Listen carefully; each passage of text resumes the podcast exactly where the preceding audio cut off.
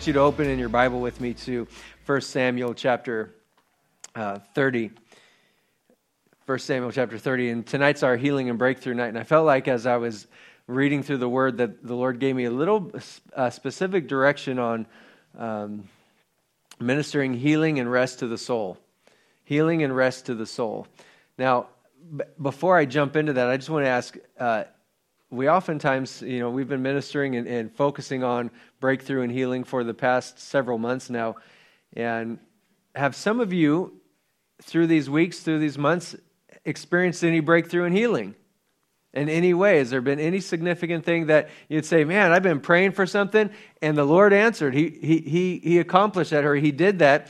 Or there's been healing in your own body. So, so one of us here, and uh, it should be all of us like all of us continue to contend for healing. I was listening to one person preach, and he, and he was he was saying he said this. He said, if somebody came up to you and they had like a, a big, you know, like uh, growth on their on their face, like like a tumor or something, and and they said, "Will you pray for me?" Well, if you are faced with that situation, you might be a little nervous or concerned, and, you know you pray for them. But if you see that thing fall off or, or get healed right away, if another person comes up to you and they say, Will you pray for me?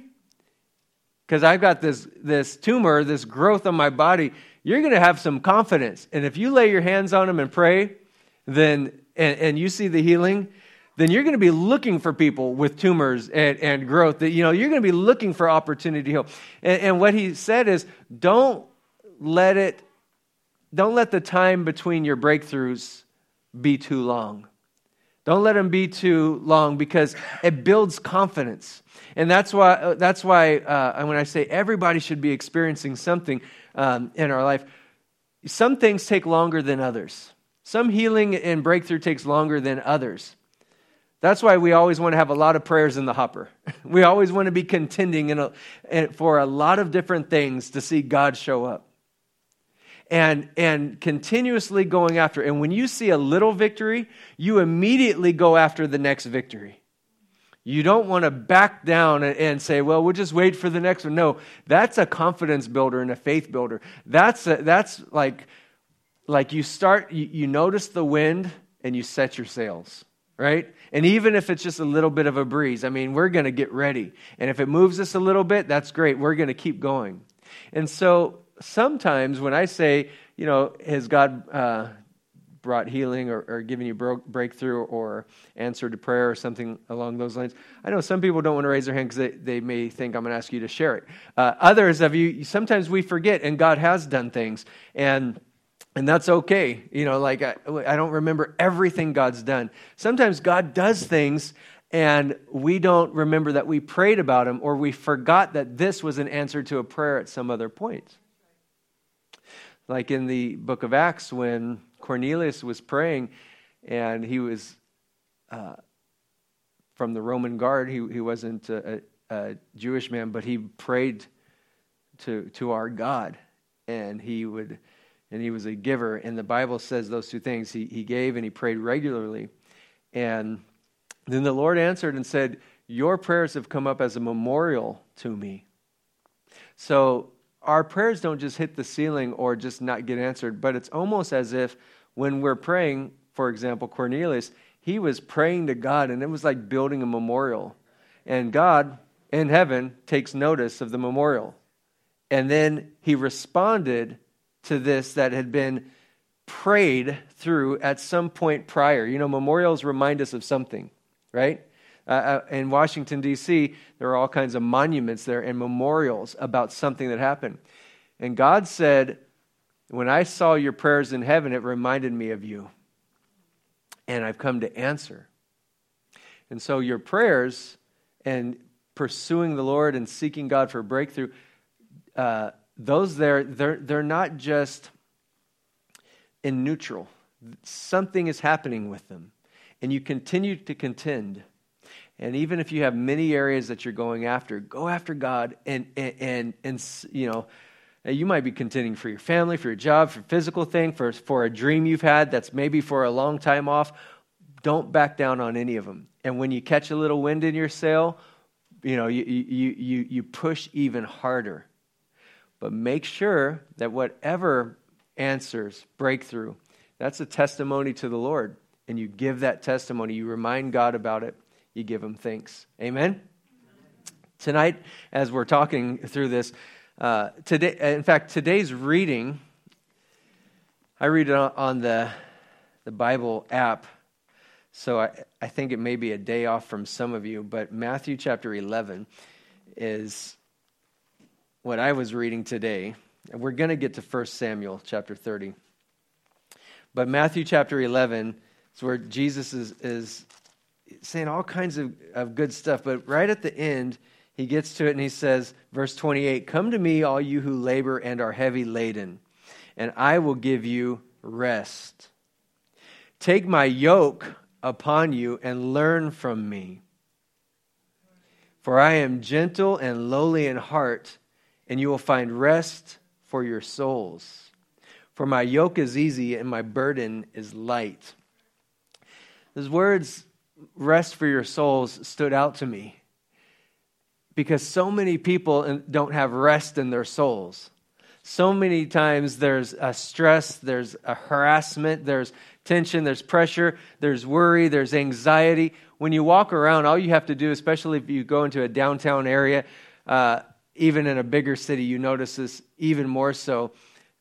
You'll see people that are emotionally, mentally disturbed. Some of those things are just they've burned their brain out through drugs or alcohol. Some of them just the the, the stress of life has broken them Others of them, it's demonic at its very root. But in their soul, they don't have rest and peace. And this doesn't just happen to the person on the street, it happens to the kid in school. You talk to kids at school, hey, what, what are some of the biggest struggles? Stress. Stress? You're like, you're in high school or junior high. Yeah, but it's stressful. And then you think back, you think, oh, it wasn't stressful, but when you were there, it was stressful and it hasn't gotten any less stressful with the pressure, the weight, and the attack on, on our young people. The stress of life. Talk to any mom, any dad, anybody who gets out of bed or, or can't get out of bed. The pressure, the stress can build. And Jesus is saying, Come to me, all you who labor and are heavy laden and I will give you rest. You're carrying weights on your shoulder or on your heart and on your mind, some things that you're just thinking about. Uh, some of you may be dealing with aging parents or the health concerns of family members. It's heavy laden. And Jesus says, though, come to me. You know, it's not vacation that's going to give you the rest you need. It's not. Uh, just a, a, pat on the back or maybe a day off of work or a day at the spa, although all of those things are nice. But Jesus doesn't say that's the solution. He doesn't say just check out and go to the movies and see a double feature, binge on Netflix or read a book. He doesn't say that. He says, Come to me, because the source of our rest is found in Him. And He's wanting to get this across to us for two reasons. One is I believe that God wants to give your soul rest, and I also believe that God wants to use you to bring rest to others, to minister to others whose minds are racing, who struggle with these thoughts, people who struggle with self hate, people who struggle with suicidal thoughts, people who struggle with regret and guilt and shame God is saying, Come to me and I'll give you rest from all of that. He says, Take my yoke upon you. You know that yoke, that heavy bar that, that keeps somebody connected, something connected to some, something else. He said, Take my yoke upon you. Get connected to me, and it's light. It's not a heavy burden for you. I'll give you rest. Learn from me. He says, Learn from me. Come, take, learn. I'm gentle and lowly in heart. You'll find rest for your souls. Rest for your souls.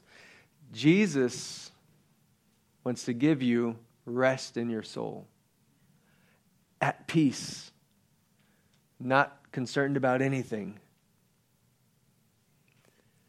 On the inside, just the joy of the Lord, the gladness of heart, sound mind, not concerned about a thing. It doesn't matter if there's a storm going on out here. Just like Jesus, when he was in the midst of a storm and the waves were crashing over the boat, he was asleep in the midst of the boat because he had absolute peace and absolute rest. There's a song on the inside of you when you have rest. There's joy on the inside of you when you have rest. Have you been singing more this week? Remember, we're told to plant our seeds and sing over those, right? We got to sow because winter's over, and now the time of singing has come. Uh, but when winter is over, we talked about this last week, it's time to sow the seed for the harvest you want. And then there's this divine instruction to us to sing. Sing over your marriages sing over your kids sing over your finances sing over you know the situation at work the problems you're trying to solve. Sing over your house the environment your neighborhood your church evangelism. Sing over whatever it is but sing. And, it, and it's supernatural and it, it doesn't make sense for any other reason than god said. Okay turn with me if you if you haven't found first samuel chapter 30 yet uh, go ahead and try to find that. It's on my Bible. It's right here on page 260 something. 272. But you probably don't have the same Bible as me. Um, let me read to you the first six verses here. Because we're talking about rest for your soul. We're going to see somebody who didn't have it, but then they got it chapter 30, verse 1, it says, Now it happened when David and his men came to Ziklag on the third day that the Amalekites, everybody say Amalekites. Um, don't name your kid Amalek, Amalekites. Uh, they had invaded the south and Ziklag, attacked Ziklag, and burned it with fire, and had taken captive the women and those who were there, from small to great. They did not kill anyone, but carried them away and went their way. So David and his men came to the city, and there it was, burned with fire, and their wives, their sons, their daughters had been taken captive. Then David and the people who were with him lifted up their voices and wept until they had no more power to weep. They got to the situation, they found everything dear to them was gone. And what they did have that was left was burnt to the ground. So their family members, their wives, their kids, their neighbors, their friends, their extended family, all their goods, all their, their flocks, all their stuff of value, everything that would you would call my life had been taken from them. And so in verse verse 4 it says they they lifted up their voices and wept until they had no more power to weep. That's a dark season of the soul. When you're crying to the point that you have no more tears left. That's where they were. They had wept till there was no more strength in them to weep. Would you say that their souls were troubled? Would you say that's not a good place to be in? You know, there are people who live continuously like that to where they're always broken. There's others of us that we just experience times in life and, and, and, and, and situations in life to where it brings us to that point. And David and his men were there. Now remember, David and his men were mighty men. They were men of war. They're, these guys weren't the ones to just shed a tear lightly. Imagine them. I mean, they these were ones that would could go into battle and and with without remorse take the life of who you know their opponent and they do this for, you know, years after years. Imagine the hardness of their heart. But then all of a sudden, something struck right to their heart. It pierced that shell. I found this that there are people who, uh, on the outside, they look like they have everything going well and have it together. But if you would just open up the curtain and peer in, you'd see that it's not always so in the soul that there's not always rest in the soul. Verse 6, it says, Now David was greatly distressed, for the people spoke of stoning him. because the soul of every of all the people was grieved, but every man for his sons and daughters. They're mad about what happened, and then they look to their leader and they say, It's your fault. It's your fault that we were out there about to go to battle. If you read the chapters before, it's your fault that we weren't here. You got us into this. So not only are their souls deeply grieved, but then they turn on David, and now he's greatly distressed. he's grieved about his loss, but now he's distressed about all these guys around him who have the ability to take his life, and now there's murmuring. Those closest to him were gone, those who are still close are turning against him. Have you ever experienced someone turning against you? That right there causes a stress to the soul. But look at verse 6, and let's say the last part of this out loud together. But David strengthened himself in the Lord his God. But David strengthened himself in the Lord his God. Let me give you a little background on these Amalekites. The Amalekites were the perpetual enemies of God and his people throughout the Old Testament. Amalek, he was the grandson of Esau. Esau was Jacob's twin brother. Jacob was later named Israel. Jacob and Esau in the womb, the, the, the, scripture says that they struggled in the womb in Genesis 25, 2. So even before birth, there was this struggle between Esau and Jacob. And then we would see their descendants fighting for centuries to come.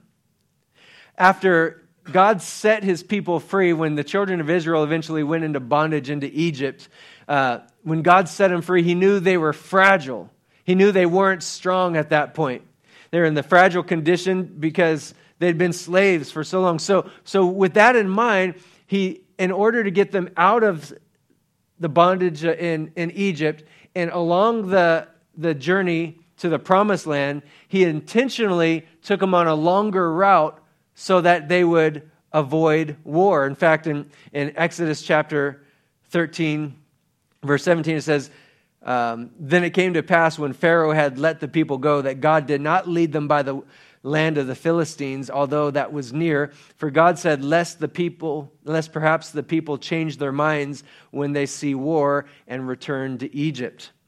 You know, people who are coming out of a hard situation, if their soul is not healthy and strong, if they're just, uh, uh, if they're still distressed, when they get a little bit of opposition, it can cause them to turn back.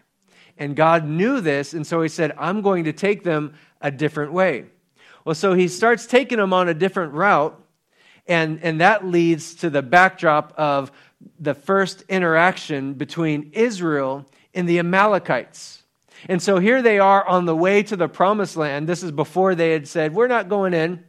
this is before that. It says in, in, in, Exodus chapter 17, and you might want to turn there, there because I want to I want to read it and maybe highlight a couple things to you. But Exodus chapter 17, we're starting at verse 8. It says, Now Amalek came and fought with Israel in Rephidim. And Moses said to Joshua, Choose us some men and go out, fight with Amalek. Tomorrow I'll stand on the top of the hill with the rod of God in my hand. So Joshua did as Moses said to him and fought with Amalek.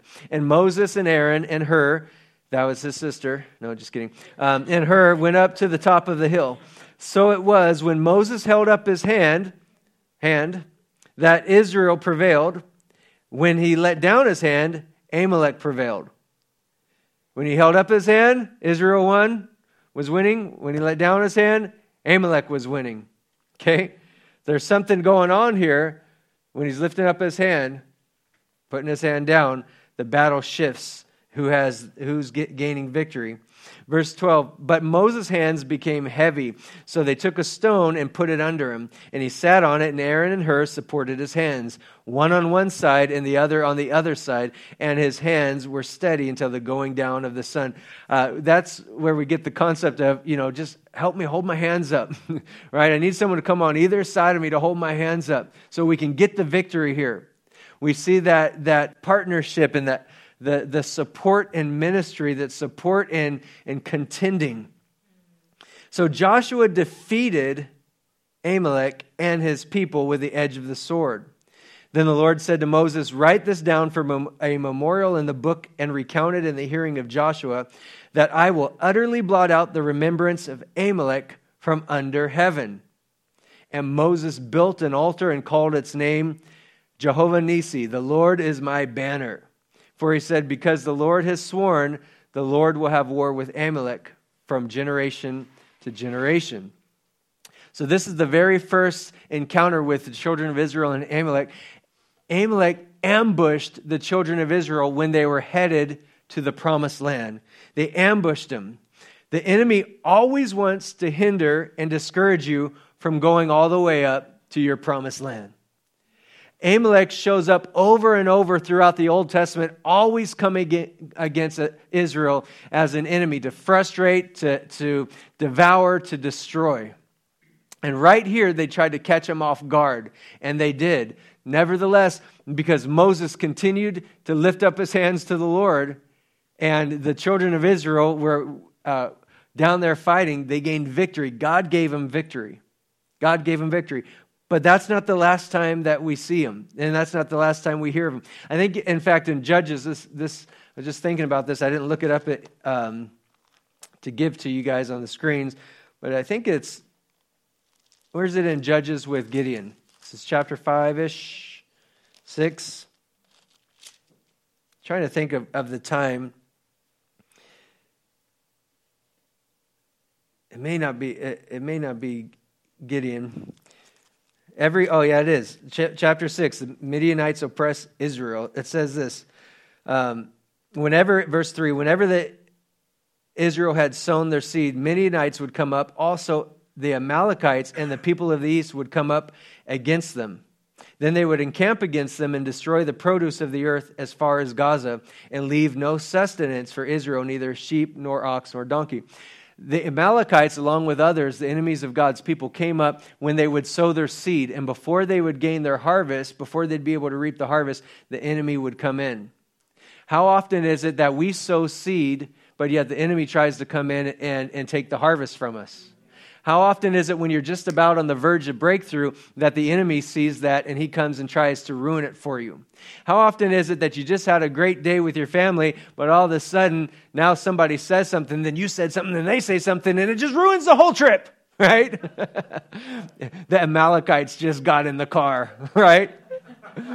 This is what happens. The Amalekites over and over and over show up and you just think you're making progress and they come to steal any progress. It's the two steps forward, one step back.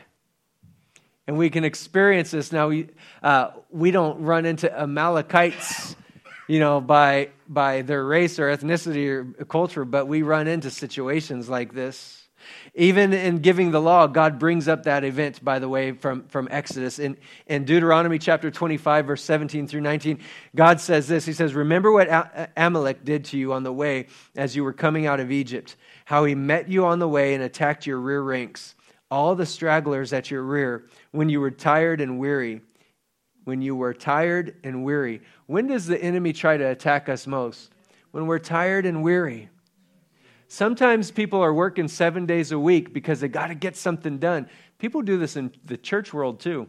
They, they're trying to get something done for God, or you're trying to get something done for your family or whatever. But you know what happens when you're working, working, working, and not resting? You get tired and weary. And when you get tired and weary, you say things you shouldn't say, right? You do things that you would not normally do. You'll watch things that you would not normally watch you will not care about things that you would normally care about when you're tired and weary. And this can happen to any of us if we're not getting rest, coming to Jesus, hearing his sayings and doing them. How do you get rest? You come to Jesus, right? He said, Come to me and I'll get you rest. Well, here's a situation, and God is saying, You are tired and weary. He said this about Amalek, and he did not fear God. Therefore, it shall be when the Lord your God has given you rest from your enemies all around, in the land which the Lord your God is giving you to possess as an inheritance, that you will blot out the remembrance of Amalek from under heaven. You shall not forget. Don't forget what the enemy has done to you. And he's telling him, you have to blot them out from, from under heaven, wipe them all out. Now, several hundred years later, God sent King Saul to go up to battle against the Amalekites. In 1 Kings chapter 15, verse 2 and 3, uh, God tells him that, that he should utterly destroy all of them men, women, children, donkeys, sheep, everything that belongs to, to the Amalekites because they ambushed his people on the way to the promised land. So Saul goes up to battle, but yet he spares their king and all the best of the flocks and the goats. He keeps them for himself. And, and this was the event that caused God to reject Saul as king. Because when he had the opportunity to defeat the Amalekites and to fulfill the plan of God, which was to blot them out, he didn't do it. He selectively disobeyed God because he had a better idea. Sometimes the enemy comes up against us and he causes us to compromise. He wants to work a deal out with us. If you just would let me stay, if you just spare me, if you just don't totally close this door, cut that off, if you just don't go all the way with this right decision and you, and you spare me, I won't bother you anymore. I promise. The king's name of the Amalekites was Agag. God, uh, Saul spared Agag. Samuel the prophet came to him and said, what, uh, What's going on, Saul? And said, Here I am. I did what you said. And, and Samuel said, If you did what I said, why do I hear sheep in the background? And he's like, Oh, well, the people kept those. And, and then he said, Samuel said, Who's that? He said, Well, that's the king because I, I kept him alive. And, you know, he's, he's, back he's trying to backtrack and blame other people. The enemy always wants to find a reason to continue to harass you. And if you compromise, and you allow him to stay in whatever it is that would be causing you that turmoil, the, you know, stealing from you, whatever it is, there's things that are, are, are, robbing from us, but for some reason we continue in the pattern. We continue in the relationship, we continue in the job, we continue in the activity that causes the trouble. We keep making the bed that we end up sleeping in. Samuel Samuel uh, wanted nothing to do with that, and so the Bible says that he took a sword and he hacked him to death. Not Saul, Agag. Saul evidently spared others, though, or they didn't confront them all, because when David came to Ziklag, the Amalekites had taken his family. Because of Saul's disobedience at one point, it caused turmoil, distress, pain in someone else's life. So now David and his, his, um, and his men are distressed deeply. In fact, it was a sizable group that Saul must have left because when David finally went and defeated the Amalekites and got his stuff back and his family back, Bible says in verse 17, for Samuel 30, 17, that David didn't spare any of them, except for the 400 that got away. So evidently, there was a lot of people with the Amalekites that, that were there. Um, all of that, and by the way, one last thing about the Amalekites. The Amalekites, uh, the Amalekites in they, they continued to they continued to trouble Israel beyond this, uh, to the point where it wasn't until the days of Hezekiah, hundreds of years later, that um, they were finally wiped out. And I think that's in another scripture I don't have for you, but you'll have to look that up. Uh, they, they weren't wiped out for 100 years later, but there's one other picture that we get of the Amalekites showing up, and that's in the book of Esther. Um, Mordecai was the uncle. Who was the guy, though, that wanted to kill Mordecai and all the Jews? You know what Haman was? He was an Agagite. An Agagite? What's that? He f- was a descendant of King Agai, or whatever this guy's name, this Amalekite. And this is the final picture where the Amalekites are always trying to, to destroy the children of God, God's people. And we know the ultimate um, ending for him. Off with his head, right? Okay, so that's a little bit of a background with the Amalekites. Here's the deal. I, I don't want to, the point is not a history lesson on the Amalekites. Here's what it teaches us there's situations, there's people, there's even spiritual beings that will hinder you, they'll harass you, they'll cause you to compromise, and they'll even stir others up against you. People who would otherwise be for you and love you. What do you do in times like these? What do you do when you're under attack? What do you do when there's a great distress of the soul? When there's a lack of peace or rest? You have to do what David did in verse 6 of 1 Samuel chapter 15. It says, uh, I'm sorry, I gave you the wrong, um, I, well, I think I might have given you the wrong scripture. David strengthened himself in the Lord. He strengthened himself when he was under great stress and, and no rest in his soul. And others were blaming him. He didn't go to others to try and figure this out. He did what Jesus said and said, when he said, Come to me.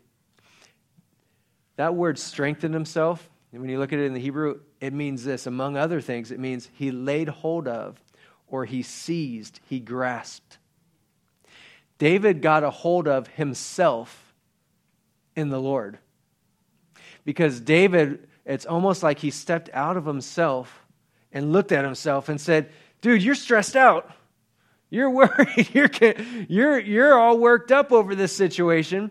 And so what he does is he grabs a hold of himself. You ever feel like when somebody, you ever talk to someone who's having like an emotional breakdown or maybe even a panic attack and, and, and, and, and there's one side of you, some of you are compassionate so you don't ever think this, but there's one side of you that just wants to do the shaking thing like, come on, you know, like snap to it, or, or like they do splash the water on the TV. I always thought that would, I've never tried it, but sometimes you think that might be, that might work in this situation, or, you know, slap them or whatever it is. Like, come on, come back to reality.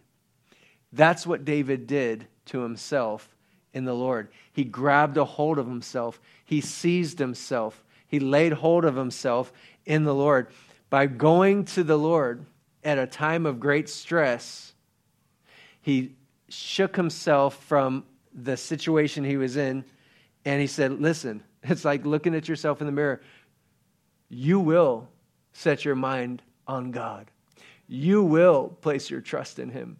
You will. Now, he's not telling everybody else. He gets into a secret place right here, and he's saying, You will trust the Lord right now. God will deliver you. You will not stress. You will not worry. You will not lose this thing. You will not do a thing. You will not mess this up. That is what we have to do when we come to the Lord. That is what we have to do when we're experiencing a situation where we feel like we're going to lose it. That's what we have to do to, in order to let go of the wrong things and grab a hold of the right thing. You have got to bring yourself to the Lord, strengthen yourself in the Lord, and, and, and, and set your eyes, tell yourself, take command of your soul, of your inner man, and say, You will lock eyes with Jesus right now. This is the, this is the only option if you're going to survive this. You see, David was known as someone who would spend time in the secret place of God. In Psalm 31:20 it says, "You shall hide them in the secret place of your presence. From the plots of man you shall keep them secretly in a pavilion from the strife of tongues." That's not just a poetic word. That's something that that David practiced.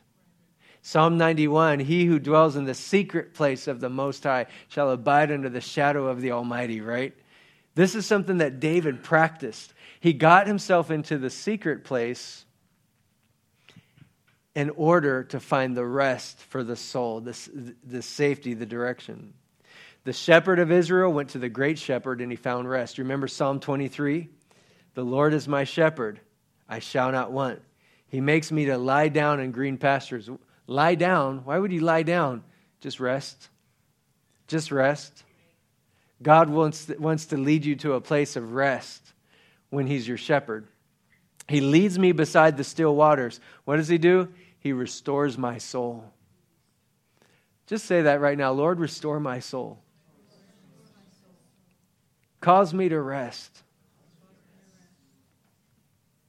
He leads me in the paths of righteousness for his name's sake. The Lord is my shepherd. I shall not want, right? He leads me in the paths of righteousness for his name's sake. That's what he's telling us to do. Let him shepherd us. Receive that rest. Let him take you beside the still waters, not the violent waters, not the raging rapids. But when he shepherds you, he wants to bring you to a place where there's refreshing water right here. He wants to bring you to a place of, where you can just dwell safely and calm and peace on the inside. This is a big deal because when you're at work and things go south quick, you need the peace of God so you can think clear. When you're at home and things go south quick, you need the peace of God so you don't make the problem worse, right? Isn't that the truth? When we heard a testimony earlier, when, when the finances aren't really going all that great for you, you've got to have the peace of God to say, know what? The, the Lord provides, the Lord will, take care of us. You've got to have that peace of God. Lord, lead me beside the still waters. Restore my soul. If you need restoration for your soul, you need God just to bring, bring a strengthening on the inside and a peace, if you can't keep, get your, keep your mind on, on Him, maybe even right now you're sitting here thinking about the next thing, the next thing. Guess what? This message is for you. But it's a time to come to Him and allow Him just to minister to you.